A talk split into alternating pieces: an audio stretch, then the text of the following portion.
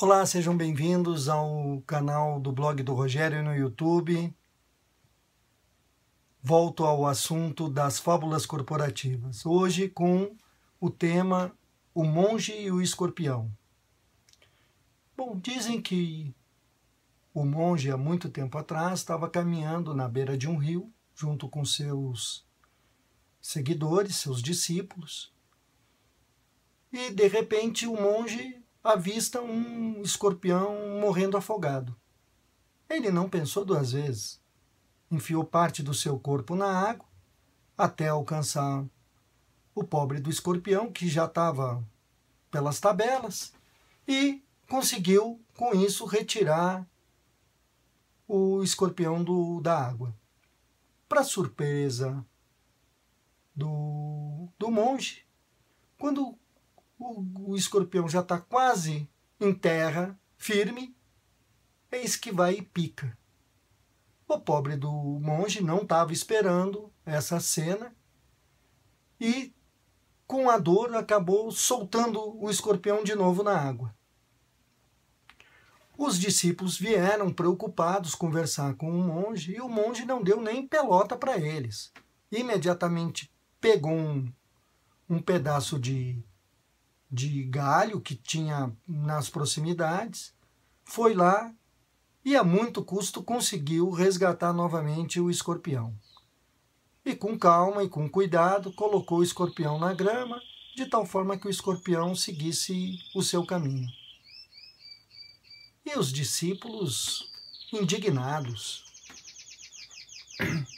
se reuniram à volta do mestre e disseram para ele: Mas, mestre, qual é o sentido da sua atitude? Afinal de contas, esse escorpião é muito mal agradecido. O senhor foi lá, salvou ele, e ele vem e, como retribuição, lhe dá uma picada? Lhe envenena? Certamente o senhor deve estar com muita dor. Vamos ao hospital, vamos curá-lo. Ele disse: Olha, é da índole do escorpião. Eu, quando tentei salvá-lo, eu não esperava gratidão. Eu estava no meu papel de salvar a vida de um de um ser. Apenas isso. Não tive sorte na primeira vez. O animal, assustado, acabou me picando. Mas isso não era motivo para eu interromper meu salvamento. Busquei um galho para me proteger já que agora eu já sabia as reais intenções do escorpião, mas fiz aquilo que eu achava certo. Eu salvei a vida do escorpião. E na sua empresa? Qual que é o seu perfil? Escorpião ou monge? Pensa um pouquinho.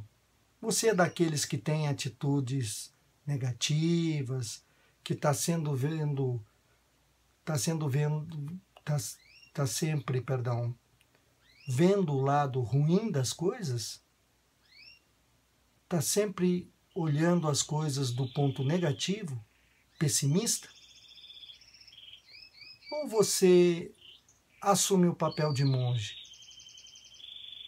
relevando esse lado, tentando convencer as pessoas dos aspectos positivos da organização? Quem que você acha que tem mais futuro em uma organização? O escorpião ou o monge?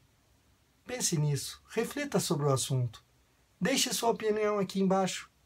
E se gostou, não esqueça, dê um joinha. Um abraço.